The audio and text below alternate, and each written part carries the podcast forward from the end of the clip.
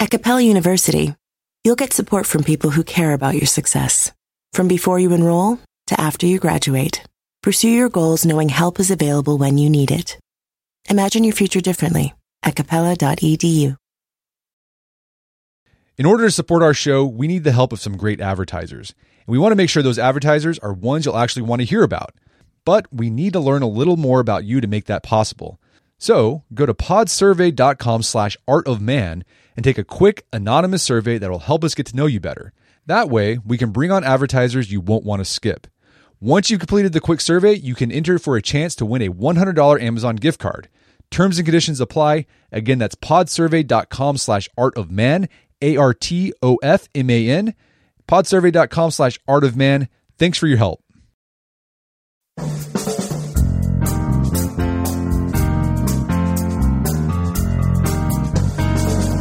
Brett McKay here, and welcome to another edition of the Art of Manliness podcast. Everyone has some bad habits, and they nearly always involve doing something too much eating too much, drinking too much, buying too much, looking at your phone too much. Why do we have such a propensity for overdoing it? My guest says it's all thanks to a scarcity loop that we're hardwired to follow. Once you understand how this loop works, you can start taking action to resist the compulsive cravings that sabotage your life. Michael Easter is the author of Scarcity Brain Fix your craving mindset and rewire your habits to thrive with enough. Today on the show, Michael unpacks the three parts of the scarcity loop and how they've been amplified in the modern day. We talk about the slot machine lab that corporations use to hack your brain, why your main problem may be that you're understimulated rather than overstimulated, why addiction may be better thought of as a symptom rather than a disease, how the quantification and gamification of life can negatively impact your experience of it, and how ultimately the fix for resisting your bad habits is having something better to do than chase the cheap, unsatisfying hits of pleasure our culture so readily offers. After the show's over, check out our show notes at aom.is slash scarcitybrain.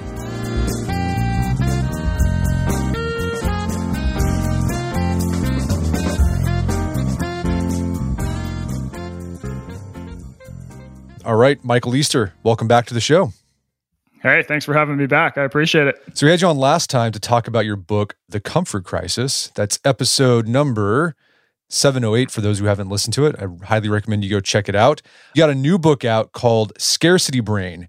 Fix your craving mindset and rewrite your habits to thrive with enough. Now, I read a lot of books for what I do, my business. It's one of the best books I've read this year, and I'm looking forward to digging into it.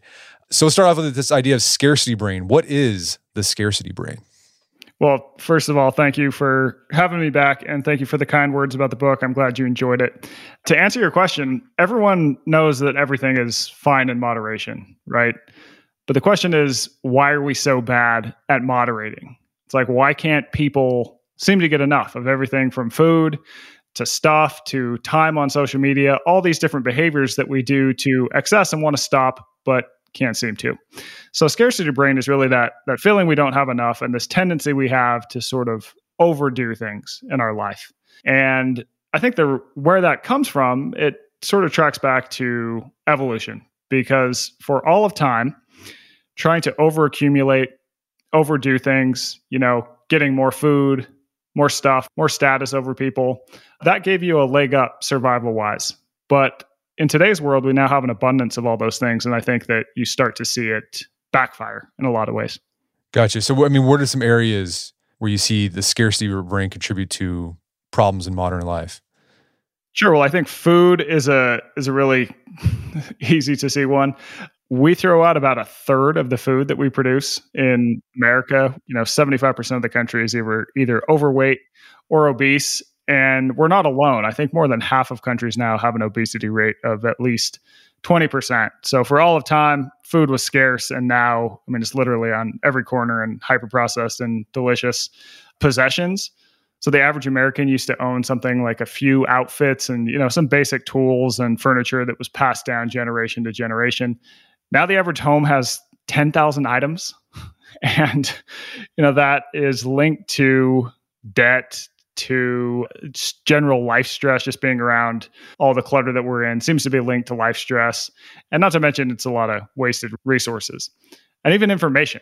So, the average person today, and this was a crazy stat that I came upon in researching this book, the average person today takes in more information in one day than a person 700 years ago would have taken in in their entire life, which is wild to me. And I think that in the sea of information we live in, it's not always improving our understanding of the world, right? I mean, you can Google any any silly question that pops into your brain. There's obviously a big problem with misinformation online. And also, how we get information has really changed. We used to have to go there in person in the present moment, maybe often talk to another human to know something. And now, this world of information that may be good or bad is at our fingertips instantly. Also, influence and status. So, that's a big thing that we evolved to crave as humans. And in the past, we could only influence so many people you know, we seem to have evolved in these bands of people that were maybe 150 people most. But now we have this rise of hyper-connected societies and social media where you can literally put a post on the internet that influences millions of people and promote your status and it all just goes out instantly and then that status can then get quantified right it gets quantified and sort of gamified in likes and retweets and follows and all that sort of stuff and even just uh, sheer stimulation. You know, the average person today is taking in 11 to 13 hours of digital media every single day. That's all new in the last 100 years. Like we've never been this hyper stimulated by media ever. And I think you see that leading to a lot of issues with mental health and burnout. And yeah, I mean, this is just one of those things that's basically an evolutionary mis- mismatch where humans evolved in these environments where everything we needed to survive was scarce and now it's abundant. Yet we still have these old brains going, you need more of that. Status, yeah, get that. Information, oh, you got to figure that out. Food, yeah, have another bite, right? Right. So, yes, uh, the scarcity brain is making us fat, going into debt, buying stuff, just getting sucked into social media feeds and all that stuff. Those are some things that the scarcity brain that anyone can experience. But you also talk about the extreme form of scarcity brain is addiction, addiction to alcohol and drugs.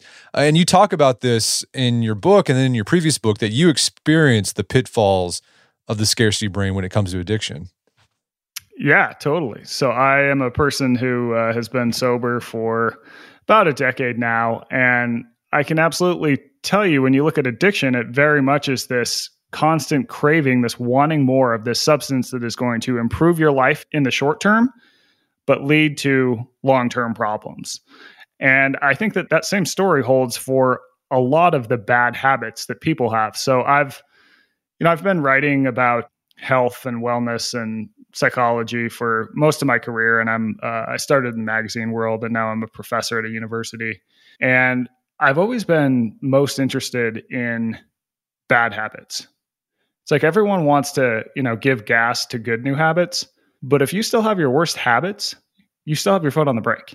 It's the things that we do that really drag us down that keep us from going anywhere. Like for me, I could do all the exercise and eating right and all these great things I needed to. But until I stopped drinking and got sober, I wasn't really going anywhere, right? It was having to fix that really bad habit of repeat consumption of this thing that was bringing me down that allowed me to really improve my life. And I think that everyone has, to a certain extent, probably something in their life, a handful of bad habits that are really holding them back. And so part of what I want to do with this book is help people identify those, understand why you fall into those bad habits in the first place, and then start to think about, okay, well, why do I have those? And then how do I get out of that?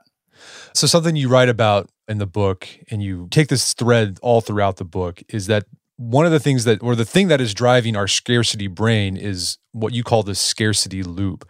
So, what is the scarcity loop, and what did you learn about the scarcity loop by visiting a casino research and development facility in Las Vegas? Yeah, so I told you I'm interested in bad habits, and I live in Las Vegas, which just happens to be the best town a person who's interested in bad habits could ever live in. Right? This town is built on it's built on excess and people coming into town to just go crazy for a while and then uh, leave. So you see a lot of strange things when you live here, but the strangest thing about this town to me has always been the slot machines because these things are everywhere. They're obviously all over the casinos, but they're in our gas stations, they're in our grocery stores, they're in airports, they're in restaurants, they're in bars, you name it. And these things are not sitting empty. People are will play slot machines around the clock. Like I'll be getting groceries at 7 a.m. on a Tuesday, and someone will be letting their frozen food spoil because they got sucked into this slot machine, right? And this is insane to me because everyone knows the house always wins, right? Yet people play and play and play.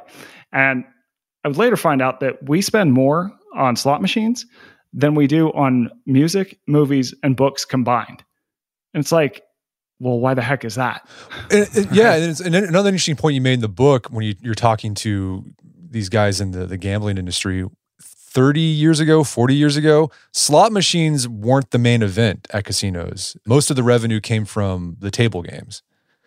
It was all table game revenue. And then what ended up happening is that this guy whose name is Si Redd comes along and he's like this old school. I mean, just picture like your stereotypical old school Vegas guy in like a maroon polyester suit, big cowboy hat, you know, the bolo tie. Just a really fascinating cat. And he is effectively able to apply this idea called the scarcity that I call the scarcity loop to slot machines. And the way that I learned about this, it wasn't necessarily from him, it's that I traveled to the slot machine lab that you kind of mentioned before. And this came from, you know, noticing that people play slot machines around the clock and it's like, okay, why are people doing that? I'm an investigative journalist. Let's figure it out. And this takes me to this lab. And this lab is this casino that's on the edge of town. Like this is a fully working casino, newest, most cutting edge place in town, but it's used entirely for research on human behavior. So the public isn't welcome. And the gambling industry has collaborated with a bunch of big businesses in 73 different there's 73 different companies on board and they're all trying to figure out okay, how do we get people to gamble more? And it all tracks back to getting people into this scarcity loop. Now this is like the ultimate serial killer of moderation. It's this behavior loop that pushes people into repeat behaviors and it has three parts. It's got opportunity, unpredictable rewards, and quick repeatability. So with opportunity, it's you have an opportunity to get something of value. In the case of a slot machine, it's money. Then you have unpredictable rewards. You know you're going to get that thing of value, but you don't know when, and you don't know how valuable it's going to be. So when you pull a slot machine handle, you could lose, you could win a few quarters, or you could win a life changing amount of money. Right? That's this crazy range of outcomes. And then quick repeatability. You can immediately replay, you can repeat the behavior, you can repeat the game. So the average slot machine player plays something like 16 games in a minute which is more than we blink.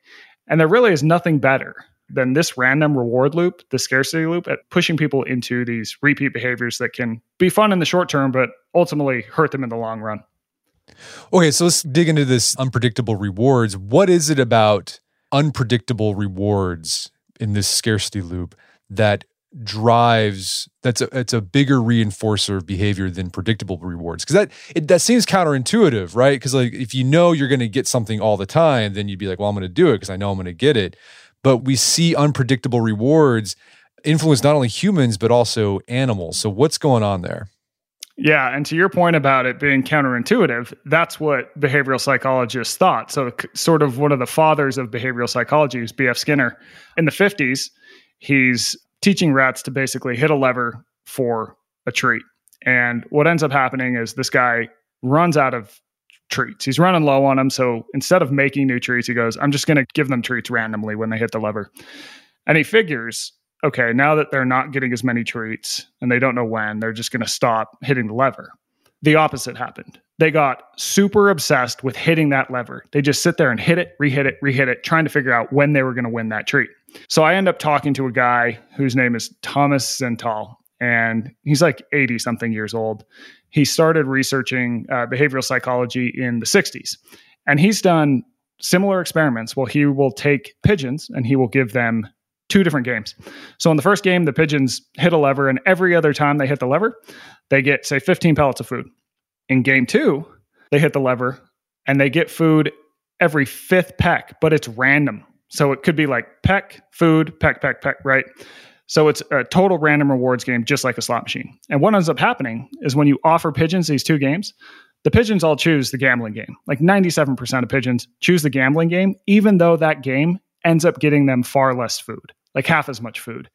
And you see this in all different animal species.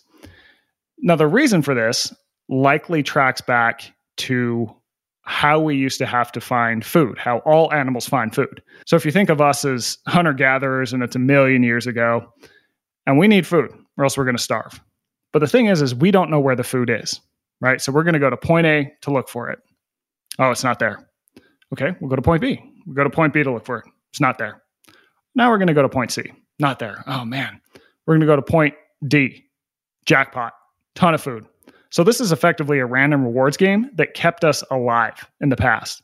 So this Thomas Zentall's theory is that we effectively evolved to fall into this game. Our brain has this sort of natural attraction because if it didn't, we would have been not quite as good at persisting in these long, crazy, hard hunts and sessions of gathering that kept us alive. Okay, so the scarcity loop, you have opportunity, unpredictable rewards, quick repeatability, and this explains why slot machines are so addictive.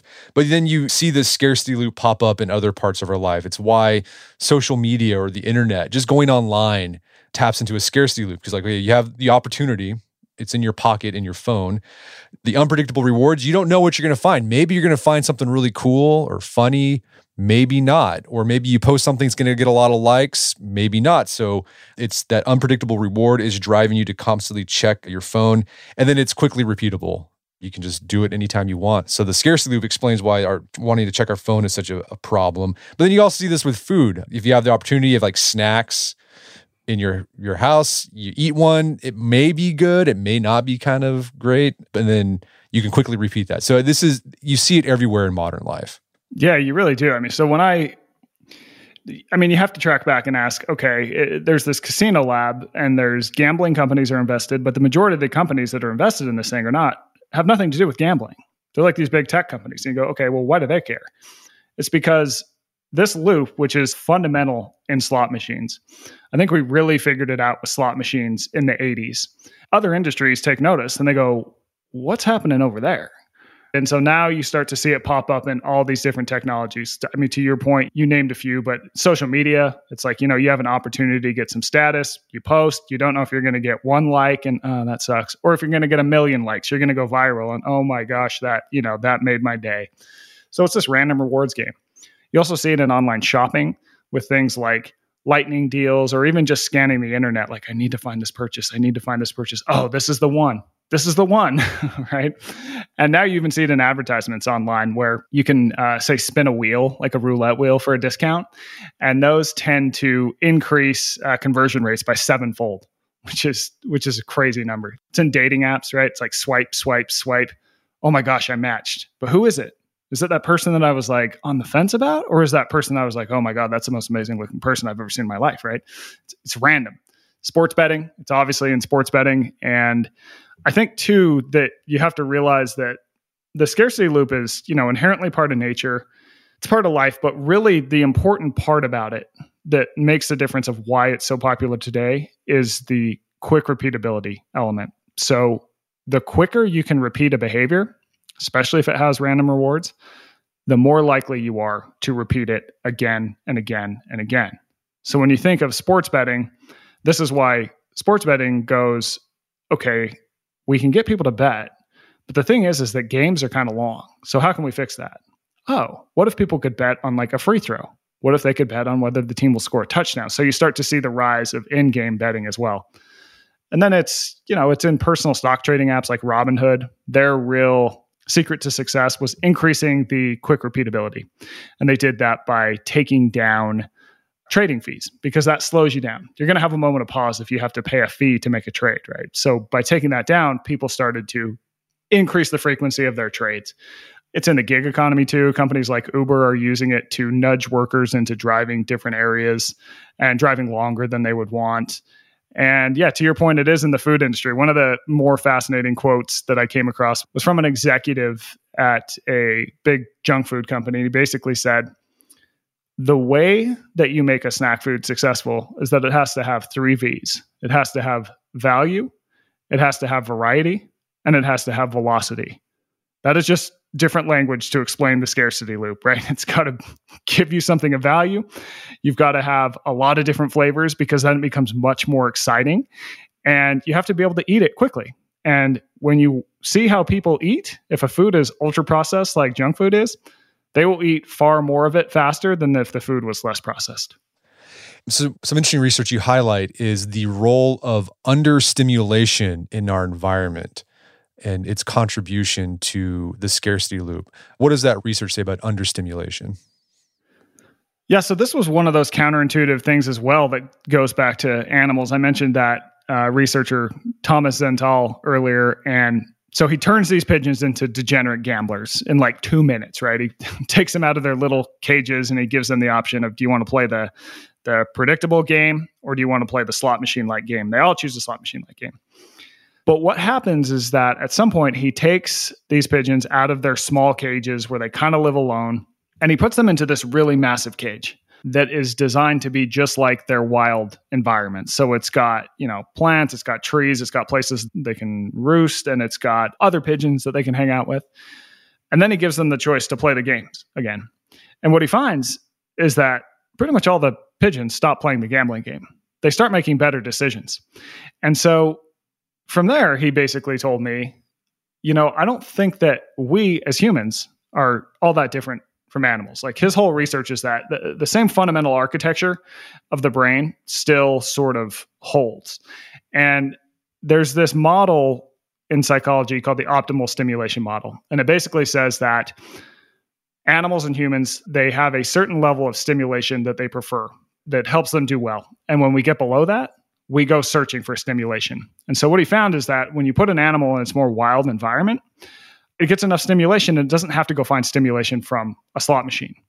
And his point was that, you know, we humans today, we are living very different than we did in the past. You know, we don't have to struggle for resources. We don't have to go, you know, hunt and forage food. We spend a lot less time outside. Our social worlds have changed where we are less reliant on other people for survival. And we don't have to be in the moment anymore, right? Like life used to be very consequential and dangerous, and that's a lot of stimulation all the time. And now that we're in kind of a very safe world, it's great. Don't get me wrong. This is part of progress, but we get a lot less stimulation from our environments. And so we become more likely to go search for it in the form of, say, gambling or, say, over purchasing or even doing drugs or eating more than we need. Just something that makes us feel feel something really? Is his theory. Yeah well there's that that one famous study where they they put people in a room and they connect them to like a zapper. And they say well look you can uh, just sit here you know quietly for half an hour or you can zap yourself with an electric current. And most people zap themselves with the electric current because they're just looking for some sort of stimulation. And particularly men were the ones more likely to zap themselves than be bored out of their minds yeah, exactly. So, as part of this book, I traveled to uh, Iraq and I talked to a lot of people that had been in war zones. And it's so fascinating to talk to them because they all go, you know, when I was there, it was very intense, it was dangerous. But I also look back on that time in my life very fondly because I had to be 100% in the moment. I had to have my head on a swivel. I had this group of people that I was working with that all had this same common mission. And, you know, everything I did was consequential. And then I came back home and I didn't get that anymore. And I absolutely I missed that. And so I do think that that is one of the key reasons we see PTSD in in vets. It's quite counterintuitive, but I think that the research bears that out. Well, so it seems like we're really we have a problem of overstimulation in our modern lives. We have the internet, we've got all this stuff trying to grab our attention. So how are we understimulated? Well, it's a different type of stimulation, right? I think we're understimulated in the way that humans for two and a half million years evolved to be stimulated. Right? We, we never had digital media in our life until about 100 years ago. And then you see radio creep in and people start listening to it for three hours a day. And then TV really rises in the 50s. And TV went from people watching zero hours in 1950 to the average person, I think, watching four hours by 1960 a day. So you kind of had this creep of media that is stimulating, but at the same time, we've lost this other form of stimulation, which requires hard work and effort in a, in a sort of natural environment like humans had to do for all of time. And so I think we've just traded it and again, that goes back to progress, right? It's probably, I would say, for the vast majority of people, like we don't want to be out hunting and gathering. We don't want to be braving the elements every single day. But I do think that a result of that is that we've had to look for other forms of stimulation, and those other forms of stimulation haven't always necessarily netted a positive in our life when you think about a lot of the behaviors that you see people do today. Yeah, I think a lot of the stimulation we have, it's underwhelming. Right? It doesn't yeah. it doesn't really scratch the itch and so you you as a result you have to get more of it to even feel like you're doing something. I think that's what I that's what I've noticed in my own life. Yeah, what's more exciting? Climbing up a dangerous mountain or watching someone climb up a dangerous mountain on TikTok? Right. Like obviously it's the climbing up a dangerous mountain, right? That's the thing that you go home and you go, "Oh my god, that trip changed my life." You remember that forever and it changes your behavior from then on. It changes your sense of self. It changes your confidence, your competence. Not so on TikTok. you forget about it in about two seconds when you flip to the next video, which is, you know, a cat that learned how to play the drums or whatever, whatever it is. Well, you see this idea of what healthy environmental stimulation looks like. I've read reports about kids going to summer camp and the camp bans digital devices, smartphones, iPads, whatever. And what they find is that, you know, after the first few days, like the kids are kind of grumpy. It's like, oh, I want my, I want my smartphone. But after a while, they just, they're happy. Like they don't even think about their smartphone. And they report like the reason why is because I've got these other kids that are around me. We're out doing hard things with our bodies. And so they don't even have the desire to look at their phone by the end of camp. Yeah. Yeah, exactly. And I think that what becomes so hard for everyone is that phones are now your everything device. You know, it's very hard to to sort of create silos around these behaviors because, you know, the work device, which is your phone, is also your entertainment device, is also the device that you use to keep in touch with your kids or or family it's this device that gets used for so many things. And I think what tends to happen is that you go to check email and then you're like, ah, I'm on here. I'll, uh, you know, I'll check this random social media platform. And you get, and then you look up and 15 minutes have gone by because these things are designed to be so hyper stimulating. Or you're like, you know what? I'll check the news. You start looking at the news and then you find yourself, you know, in a, in a fit of anger and anxiety because of some crazy political thing coming out of Washington. And, and I think that that makes it hard to, really get away from it when everything is coming through one device or everything is available on a computer at all times. And yeah, so I do think that, you know, the lesson, especially for kids, is that if you have kids, it's uh, having kids take time away from their phones or from media stimulation and go out into the real world with other kids. It doesn't have to be a summer camp. It could even be, hey, you got to go volunteer at the homeless shelter, or we're putting you in this, you know, program for XYZ with other kids. I do think that that is very valuable because you are seeing, you know, rates of anxiety and really spike. You're seeing focus go down. You're seeing critical thinking go down. And I think it does track back to how much time people right. spend on digital media today. Yeah, play sports, get physically active, that sort of thing. Mm-hmm. So we talk about addiction as the extreme form of the scarcity loop, scarcity brain. But you highlight some really interesting research that goes against how we typically think of addiction. And I think when we typically think of addiction, we think, well, once you get addicted to something, you're addicted for life. But you highlight research that actually that's not the case. What's going on there?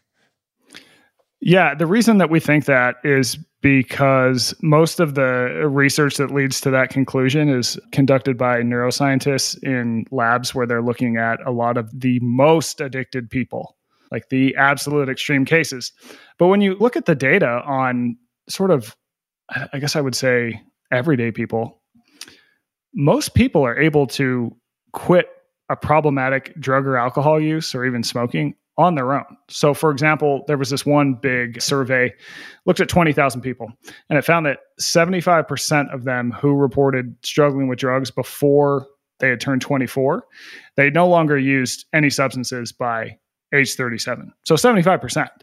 That's a pretty significant number. And there was another survey that found over 10 years, 86% of people who struggle with addiction ended up getting clean the point I want to make in the book with this is on this topic is that I do think that addiction definitely falls into a scarcity loop. And as you mentioned before, I mean, I feel relatively qualified talking about this because I'm a person who is now sober. And I can tell you that, um, you know, a substance, whatever it be, alcohol, drugs, it gives you an opportunity to improve your life or just escape from your problems, at least in the short term, only in the short term whether you're getting drugs or whether you're drinking and don't know what's going to happen, it's very unpredictable. trying to get the drugs, trying to see what's going to happen after you have a bunch of drinks.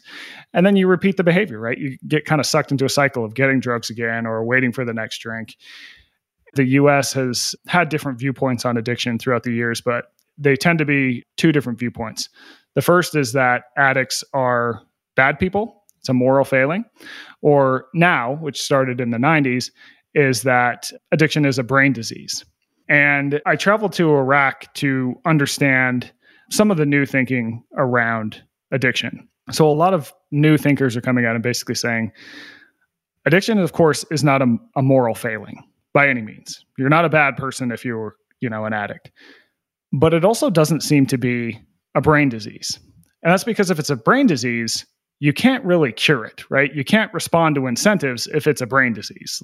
Like Alzheimer's is a brain disease. And if I tell a person with Alzheimer's, like, hey, if I put you in this, uh, you know, this church basement with a bunch of other people with Alzheimer's and you talk about Alzheimer's, you'll probably be okay. Like that would never happen. But that does seem to work with addiction, where if you put people in a group of other people who are trying to get over addiction and they talk about it and they get a new network, they make bigger changes in their life, they can come out of it.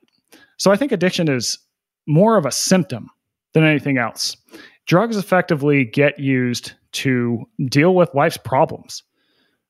right? It's uh, it could be just d- general discomfort with life, or people might have started using because they have some past trauma, or whatever it might be. And Iraq is a good case study of this because you had basically no people using drugs in the country, and then the U.S. invaded, and this caused obviously a lot of trauma in people's lives. Right? They had to live through a war, and then what ended up what ended up happening is that Syria fell and effectively became a narco state, and they started flooding the Middle East with this pill called Captagon.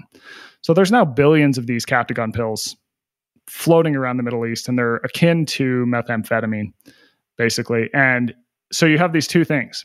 You have this population who has a lot of problems, a lot of traumas, and then you have this sudden influx of a substance that will immediately solve your problems if you take it, right? It'll comfort you from the hardships of life. And so you see, so you start to see addiction really spike in Iraq. And I think that that has been the American story too. I mean, there's a reason that you saw the opioid epidemic hit the Midwest hardest in these towns that used to say have steel mills or used to have factories.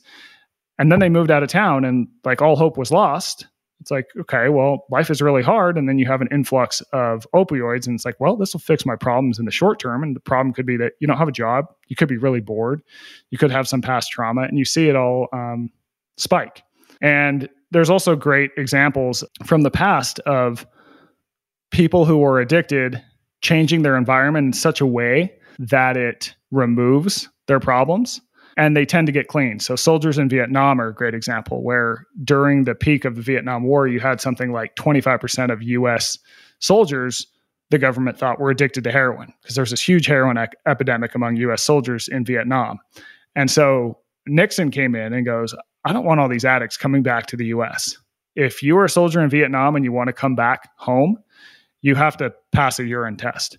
And so, if the idea that an addict can never get clean is true, we would have left 25% of soldiers in Vietnam, right? That didn't actually happen. Nearly every single soldier produced a clean urine test. And when they got home, 95% of them remained clean. And the 5% that didn't remain clean tended to be soldiers who had used drugs before the war. So, really, what the difference was is that they were in this environment where there was this hell of war, and drugs allowed them to cope with that. Like it allowed them to sort of forget that problem while they were using. But once they were out of that hell, the problem was solved and they didn't need to use drugs anymore. And so I think that that's kind of a larger metaphor for the underlying reasons why people tend to use 2XS because people have problems and drugs are a pretty quick and easy way to solve your problems, at least in the short term. But the issue is that they cause long term problems. We're going to take a quick break for a word from our sponsors. For those who embrace the impossible, the Defender 110 is up for the adventure. This iconic vehicle has been redefined with a thoroughly modern design. The exterior has been reimagined with compelling proportions and precise detailing, and the interior is built with robust materials and integrity. The Defender capability is legendary, whether you're facing off road challenges or harsh weather conditions. Durability has been tested to the extreme, cargo capacity means more room for your gear, and there's been powerful innovations like the intuitive driver display and award winning infotainment system that keeps you connected. Innovative camera technologies deliver unobstructed views and effortless maneuvering, and the Defender is ready for a wide range of adventures. The Defender family features two door Defender 90, the Defender 110, and the Defender 130, which seats up to eight. Push what's possible with a vehicle made to go further, the Defender 110. Learn more at LandRoverUSA.com forward slash Defender. That's LandRoverUSA.com forward slash Defender. All right, so if you're like me, you've probably signed up for a whole bunch of stuff that has a recurring monthly fee. Subscriptions to newsletters, subscriptions to services that you use online, uh, could be a streaming service, something like that. You sign up for it and then you forget about it. And then every month you're getting charged and charged and charged, and they just all add up. And you have a hard time trying to figure out where did I sign up for this? I don't know where this is coming from. Well, let me tell you, there's an app that can help you with that. It's called Rocket Money. Rocket Money is a personal finance app that finds and cancels your unwanted subscriptions, monitors your spending, and helps lower your bills so that you can grow your savings. Rocket Money has over 5 million users and has saved a total of $500 million in canceled subscriptions, saving members up to $740 a year when using all of the app's features. I had a chance to use Rocket Money and it works. You connect your account to it and then it goes through your accounts and helps you find those recurring subscription fees that maybe you forgot about and then you can cancel them and save yourself a bit of money each month. Stop wasting money on things you don't use. Cancel your unwanted subscriptions by going to rocketmoney.com slash manliness. That's rocketmoney.com slash manliness, rocketmoney.com slash manliness. All right, if you have a family, then you need to get term life insurance to protect them. It's one of the smartest financial decisions you can make, and the start of the new year is the perfect time to get it done so you can focus on whatever else the year has in store for you. Fabric by Gerber Life was designed by parents for parents to help you get a high quality, surprisingly affordable term life insurance policy in less than 10 minutes. Fabric has flexible policies that fit your family and your budget, with quality policies like a million dollars in coverage for less than a dollar a day. There's no risk to apply. They have a 30 day money back guarantee, and you can cancel at any time. I remember when I was a new dad, I had a lot of thoughts going through my head. One of them was, how can I take care of my family when I'm gone if something happens to me? Well, it's one of the first things I did. I got term life insurance, one of the best decisions I made. Join the thousands of parents who trust Fabric to protect their family. Apply today in just minutes at meetfabric.com slash manliness. That's meetfabric.com slash manliness. M-E-E-T fabric.com slash manliness. Policies issued by Western Southern Life Assurance Company, not available in certain states.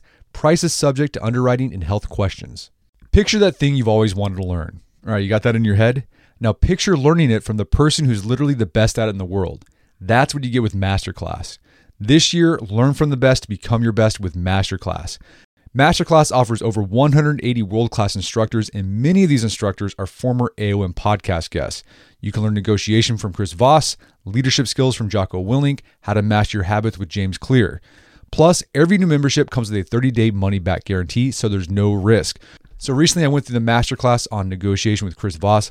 A lot of useful information in there. Talked about the value of knowing a negotiation, how to use your body language and speech patterns to get your best out of a negotiation.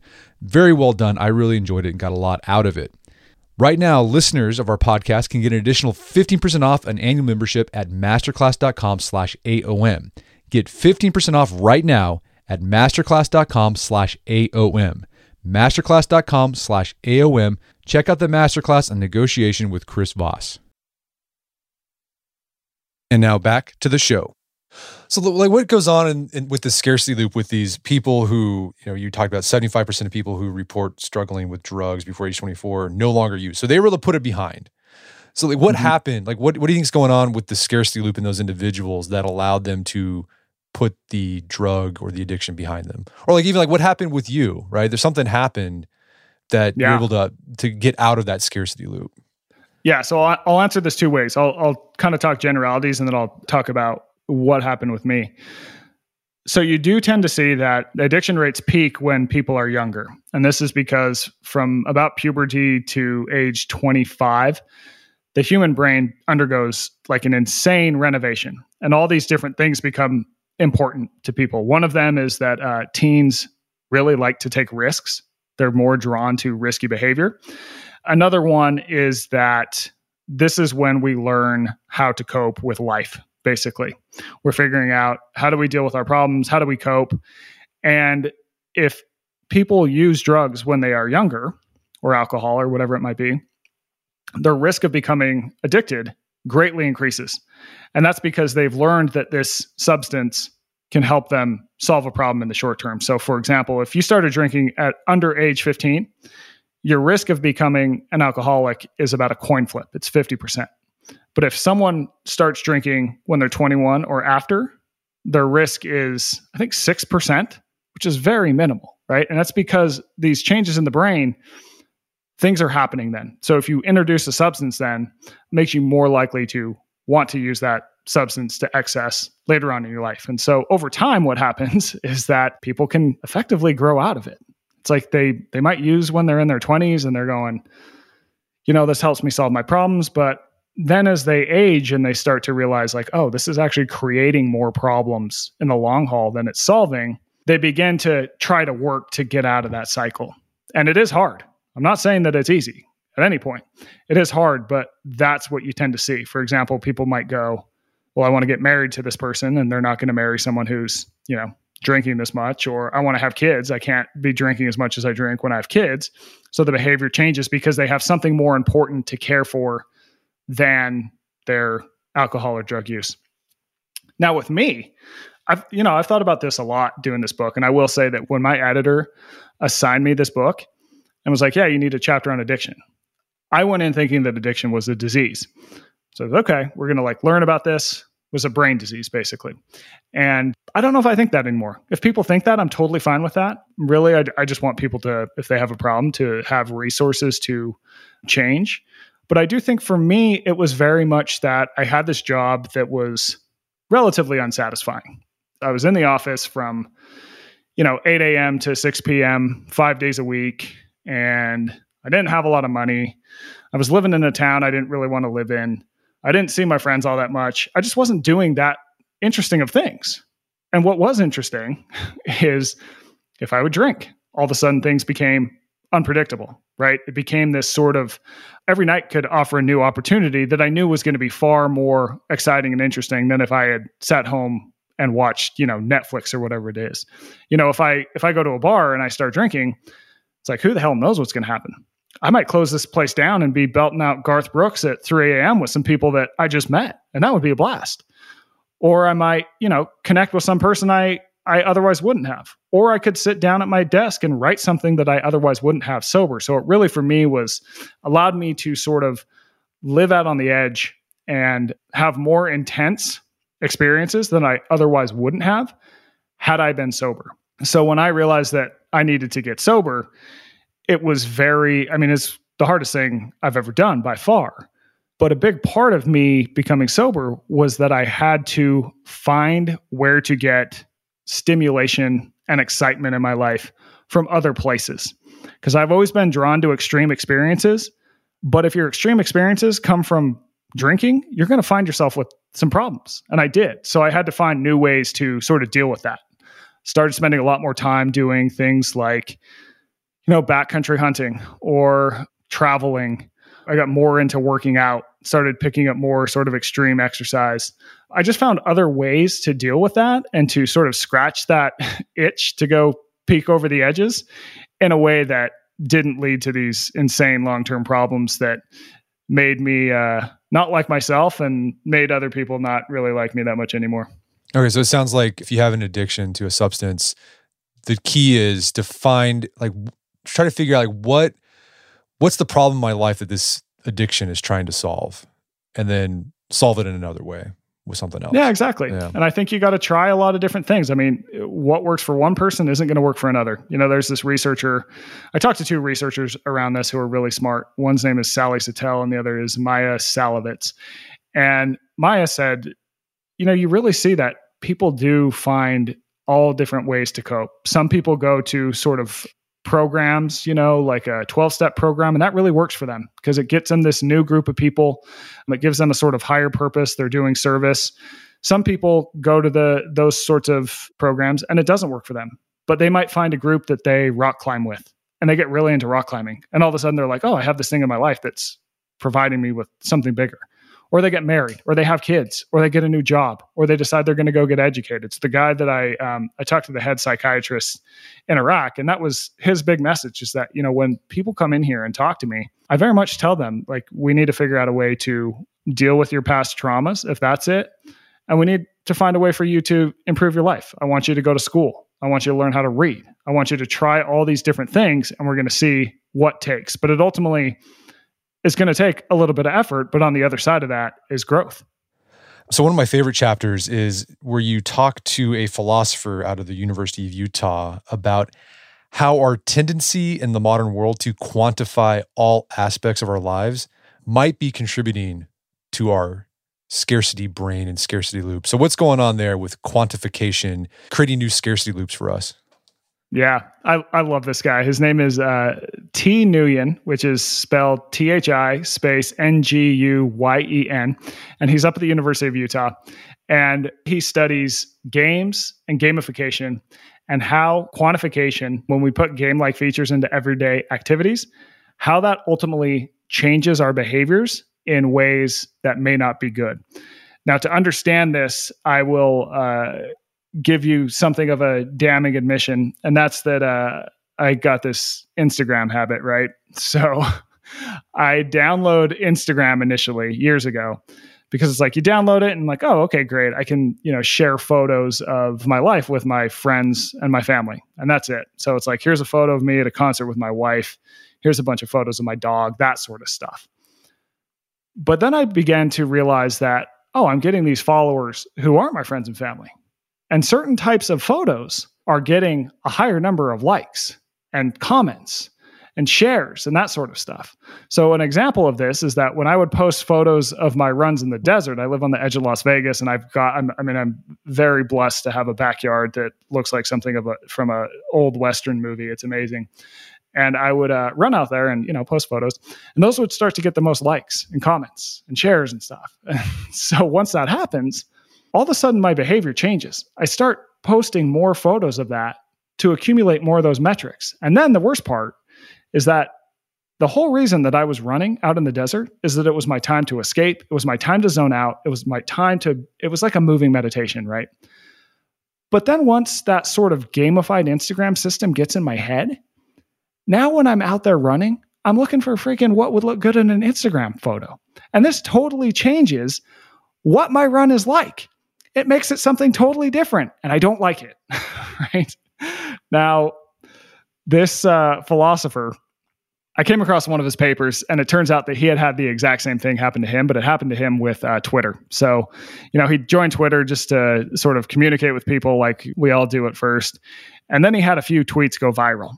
And what ended up happening after that is that so this guy's a philosopher. His job is to think really deep thoughts, like to go down the rabbit hole of thoughts and ideas. And he found that after he had this tweet go viral, what ends up happening is he starts, he'll have a thought, and instead of following it down that rabbit hole that it needs to go down for him to be a good philosopher, he starts thinking, how could I turn this into a, a short tweet that would maybe go viral? it changes his entire experience of, of thought, right? and so the long story short of this is that when you gamify a system with numbers and points and shares and retweets or whatever it might be, could be grades, the goal shifts to scoring points. Now, if you are playing a real actual game like baseball, like basketball, like Monopoly, that's totally fine because games, as they are normally constructed, are supposed to be an escape from normal life. They're not part of normal life. They're this fun diversion we do to sort of, you know, have some entertainment. But when you start to put a gamified system on really complicated behaviors that are part of everyday life, it changes the goals in ways that can take us away from the original meaning. So take Twitter, right? It's supposed to be this platform for people to have discussions. And it's like, well, what's the goal of a discussion? There's a lot of them, right? It could be to commiserate, to share information, to show empathy, to fact check things, to do, I mean, there's so many different goals of a conversation.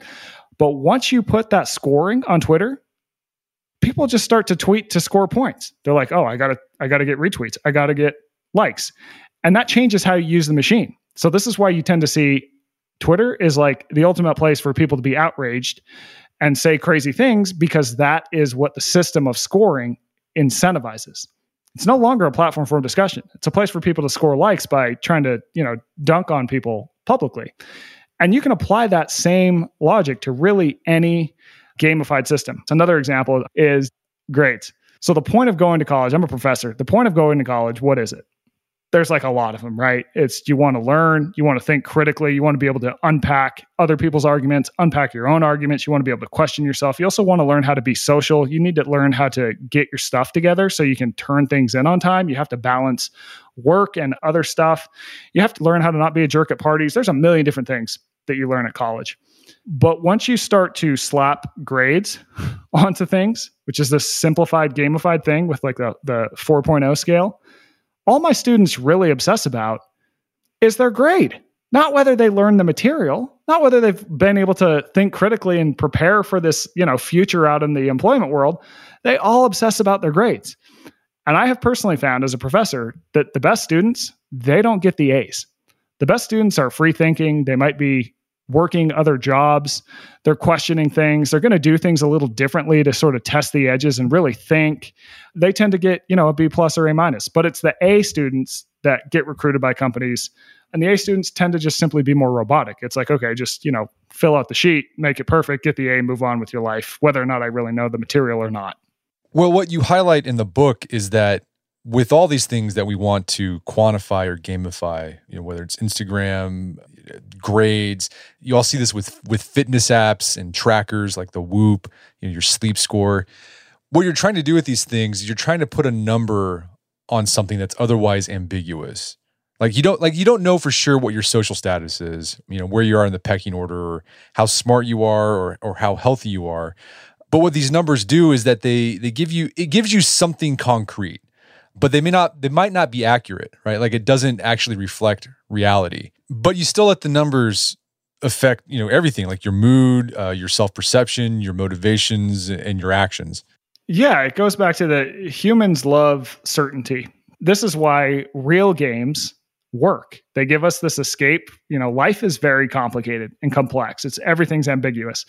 But in a real game what makes it fun is that you take on these obstacles and at the end of it, you know exactly whether or not you did the right or wrong thing. If you are playing basketball with some friends, you know whether you won, you know whether you lost.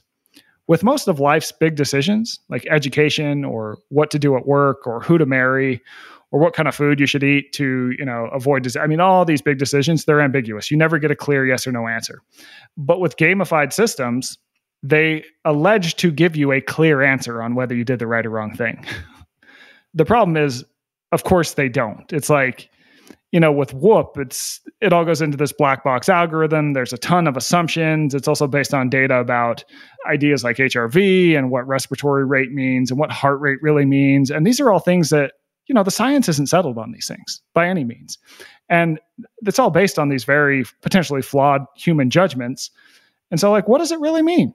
Right? It doesn't. But if you can just see, like, oh my God, my whoop this morning, said I got a 94, like I got to work out today, right? Or conversely, if it's, you know, in the red and you're not going to work out because of that, that seems like a, a questionable judgment. Right. So, yeah, what the quantification does, it creates scarcity loops that probably don't need to be created. Yeah, exactly. Yeah. It's basically preying on our need for certainty, putting us into this loop where we're going to get these random, unpredictable rewards in the form of points. Like, you know, if you have a sleep tracker, when you wake up in the morning, you're probably checking that thing first thing. How'd I do? right. But it's probably highly flawed. And whether or not you slept well, it's like, well, you're still going to do the same things you're going to do. Right. So I think that what tends to happen is that we just gravitate to scoring points rather than experiencing or doing the activity for many of its original goals. You know, the point of, of Whoop is to help you, I guess, increase your fitness. But it's like, well, why do you want to increase your fitness? It's not to score points on your whoop. It's probably to have these experiences in life that are inherently important about being a human that you're going to need to ha- be fit for. Could be being around for when your grandkids are around so you can crawl on the ground. It could be like, you know what, I get a ton of rewards from going out on these seven day backpacking excursions and I want to be fit from that. And I think that sometimes we forget that. We don't define what are all these reasons I'm doing this everyday behavior in the first place? And we tend to just default to obsessing about whether we got the right or wrong number of points. Right, and what that point system can do, it can end up uh, it's it's a nocebo. So it's the opposite of a placebo. You know, placebo is like if you think something's going to work, it's going to work. A nocebo is the opposite of that. Like, well, if you get negative feedback, it makes you think that you can't do the thing, right? So it demotivates you. So like with the whoop, you know, if you get the low score, and it's like, well, yeah, you're not ready to work out well, you think, well, yeah, I can't work out. And so you don't. I mean, it's like, actually, you probably could have worked out and had a great workout if you just ignored your whoop score. Or, you know, you as a writer, I'm sure you struggle with it. You mentioned this with Instagram. Like you put something out there on an Instagram post or maybe a newsletter, and it doesn't get that many opens or engagement. And you think, oh man, I suck. Why am I doing what I'm doing? You start questioning your career because you, you experience that status defeat that the, the numbers gives you. When if you just had ignored that or just didn't even have those numbers, like you wouldn't have been affected. So, like, how do you avoid those scarcity loops, especially when it comes to social status in your own life? Yeah. So, the three parts of the loop are opportunity, unpredictable rewards, and quick repeatability. So, to me, what gamification does is it really changes the opportunity. It's changing uh, the opportunity of any behavior from all these kind of deeper, more meaningful things down to scoring these random points that, like, some coder in Palo Alto came up with, you know. So I think for me, it's like I have to remind myself what is the opportunity of this thing that I'm doing? What am I really doing this for? The answer is never to score points. The answer is usually to uh, improve the life of others if we're talking about content that I put out as a journalist and a writer. And that could be on social too. So I've started to shift my Instagram to being like the goal of this is to inform people, give them information that can hopefully help their lives and help others. So if I'm using it in a way that is divorced from that, then I'm not using it for the goal that I want it to. And the metrics, they can be useful, they can not be useful too. I could have a post bomb, but then I get a message from someone who's like, "Hey, I saw that post. I started practicing that. Dude, that changed my life. I I lost 15 pounds. I went to the doctor and he was like, "Hey, your triglyceride levels are looking great." It's like that is what we're after. And that is what points can never capture. Right. So the rest of the book, you talk about different ways you can engage in scarcity loops in non-scarcity loop ways. So, like for diet, uh, for example, you highlight if you want a non-scarcity loop diet, it's going to look pretty boring. Like you're just going to eat kind of the same sort of foods. They don't taste terrible; they're palatable, but they're not like hyper palatable like the food you get at a, a convenience store. And if you just eat the same thing every day, that's food that's tastes okay, you're going to be okay probably. That'll help you avoid that that uh, scarcity loop diet. Yeah, I agree. So what I found to be really interesting is, you know, just like there's these casino laboratories researching the scarcity loop to get you to gamble more. Turns out this is also happening in the food industry. There's labs across the country figuring out how do we get people to eat more faster. I mentioned before that junk food executive who basically said the three V's of being able to have a, a junk food take off is value, variety, and velocity. so, with any scarcity loop behavior, if you can take away any one of the three parts, you can start to reduce the behavior around it. And so, in the case of junk food, it really sells well because there is such a wide variety, right? It's like if you go to the grocery store right now, there's like 75 different kinds of Doritos. and that makes us more likely to overeat when we have all these different amazing tasting foods. So if you can eat mostly the same stuff every day, that isn't super hyper palatable, but is still, you know, it's good, but it's like not every meal you have has to be this explosion of, of flavor that can be a good thing. And also changing the velocity or the quick repeatability. So people tend to eat ultra processed foods significantly faster than they do foods that are less processed, like lean meats and vegetables and whole grains. Like you just can't eat those foods that fast. And this seems to allow you to better figure out when you are full and in turn not overeat. And that's shown in studies where they'll give people a, you know, everything about the food is the same uh, in terms of macronutrients and salt and all those things. But in one group, the food will be hyper processed, ultra processed. On the other, it'll be very minimally processed. And the people who are eating the ultra processed food eat about 500 extra calories a day. They end up gaining weight, and that it's opposite in the group that eats the uh, less processed stuff. And to really get to the bottom of this, what I what I was a really interesting trip is I traveled into the Bolivian Amazon because there is a tribe there called the Tsimane who have the healthiest hearts ever recorded by science. So this is important because, you know, the average American, they worry, if you look at the data, they really worry about cancer. They really worry about things like mass shooting, shootings. It's not that those things aren't dangerous, but compared to heart disease, heart disease is what kills people. Kills like half of people. It's the number one cause of death by far for all Americans. And yet we totally ignore it. And so I traveled down there and what really stuck out to me is that they're basically eating they have a wide variety of foods they're eating but it all comes down to that they mostly just have one ingredient and they're not super delicious so there's not as much incentive to just eat and eat and eat like we do when things are really delicious and not to mention that foods that have just one ingredient like fruits vegetables lean meats you know rice uh, potatoes plantains things like that those are so much more filling and you just can't eat that much of them where like I could sit down right now and probably smash an entire thing of Doritos if I really put my mind to it. If I sat down with an equivalent bag of like carrots and broccoli, dude, I'd get like an eighth of the way through it and be like, "Oh my god, this right. is so much. I, there's no way I can do this." And you also talk about you explored your shopping binge you went on during the COVID lockdowns. And I think it's a perfect example of the scarcity loop when it comes to, to stuff. You were understimulated, you couldn't go out anywhere. And then you had this scarcity loop. You had the opportunity you're on Amazon. You had unpredictable rewards. You never knew what you're going to find on some website saying, hey, here's this product you need to buy to help you navigate the pandemic. And then you're able to do it fast. And you said the counter that that scarcity loop when it comes to our stuff, you had this neat heuristic. You need to start thinking of your stuff as gear. How can thinking of your stuff as gear help you overcome the scarcity loop when it comes to buying crap? Yeah. Well, I think that there's a handful of reasons why people buy. One is because the item is a piece of gear, meaning that it is helping us accomplish something, right? It serves this higher purpose of, of allowing us to do something greater. There's also buying for status. So this is like when you buy, say, the really nice, the car that's nicer than your neighbors because you kind of want to one up another person. We see this all all the time. With, I mean, it's it's what luxury brands really thrive on. You can also buy something to belong. So this could be something like a football jersey, uh, so you can you know be with your friends and like you're all in your Cleveland Browns jerseys or whatever it is. And then there's also for boredom. Like let's be honest, I think that during the pandemic you saw such a spike in purchasing because to how you put it is that people were understimulated. It was like, well, you got to do something. And you know, we're creatures who evolved to add, who evolved to acquire items when we could.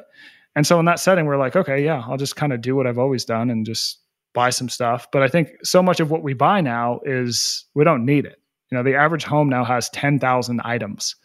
And the vast, I think the world as a whole spends a trillion or more dollars on stuff they don't need anymore.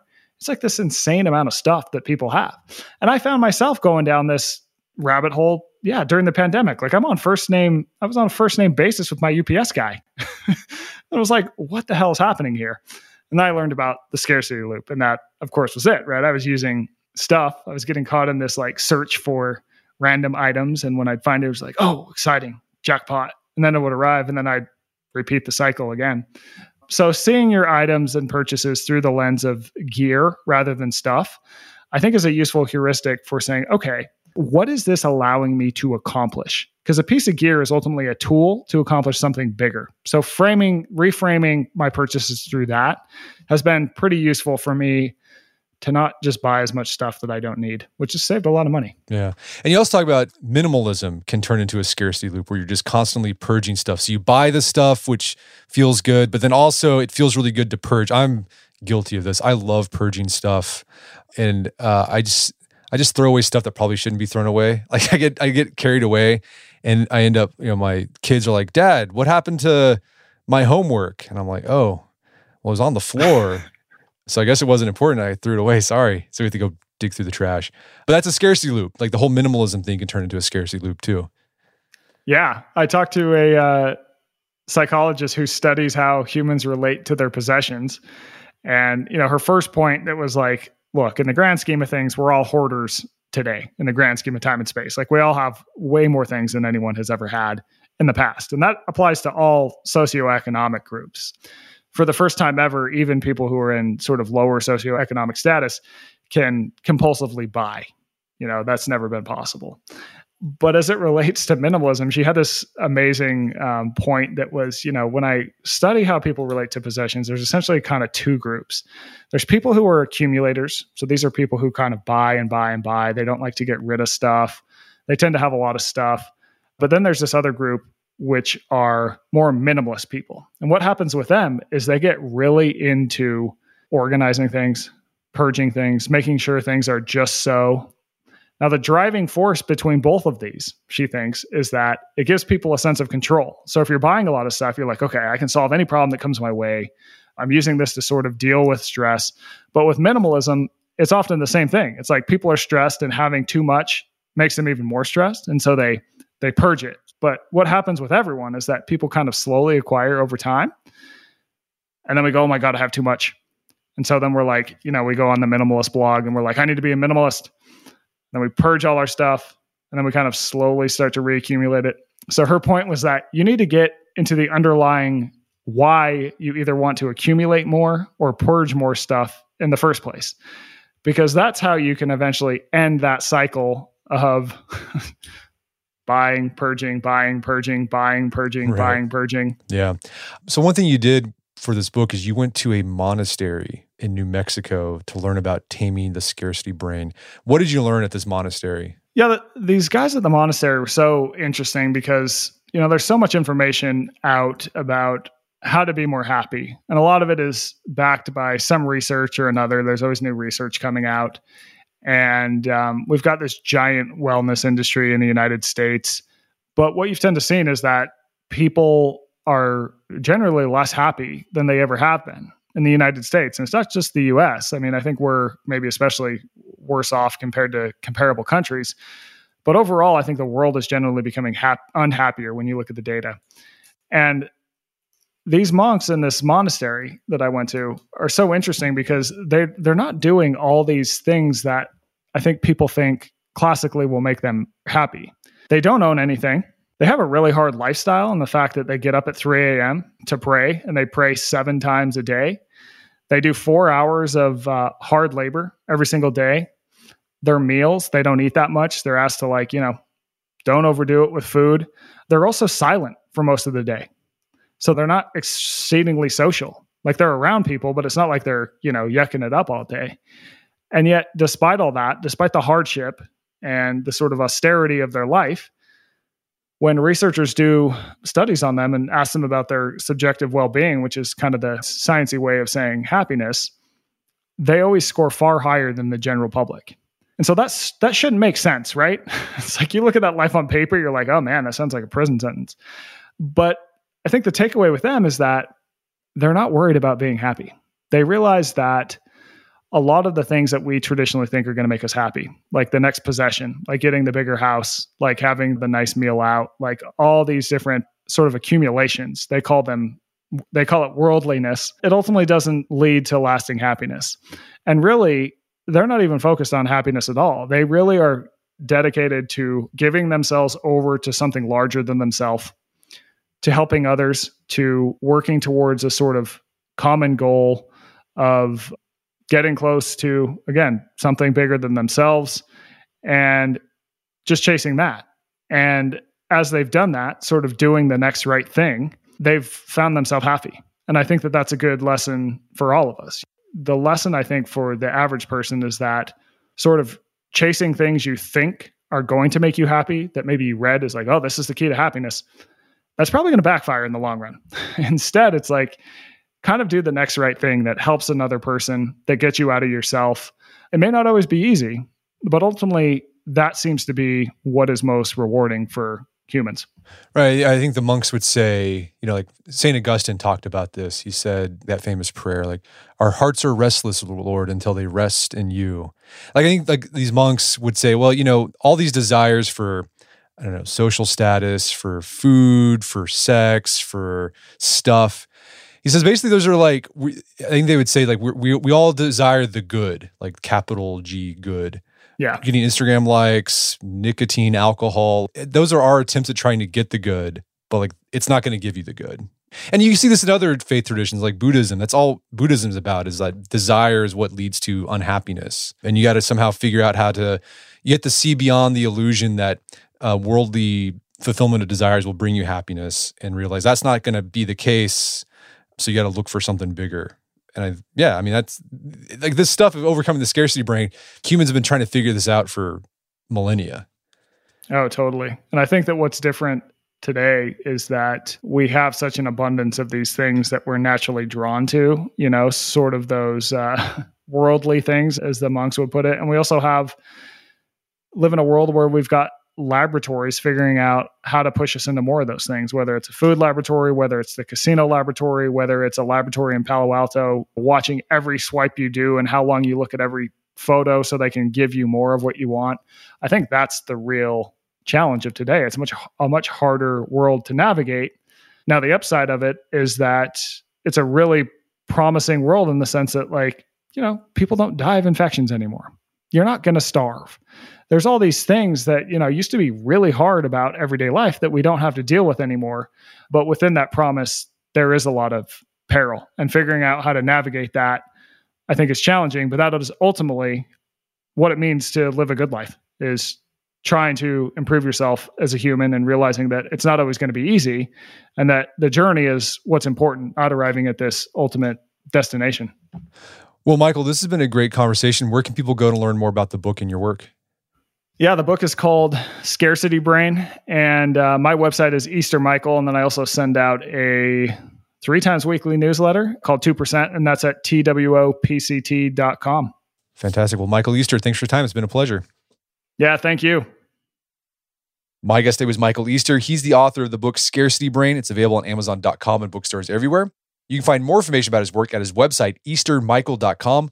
Also, check out our show notes at aom.is slash scarcitybrain, where you find links to resources where we delve deeper into this topic.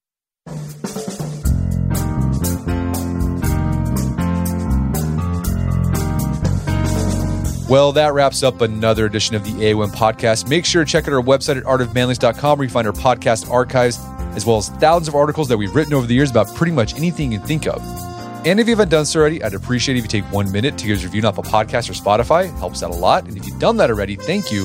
Please consider sharing the show with a friend or family member who you think would get something out of it.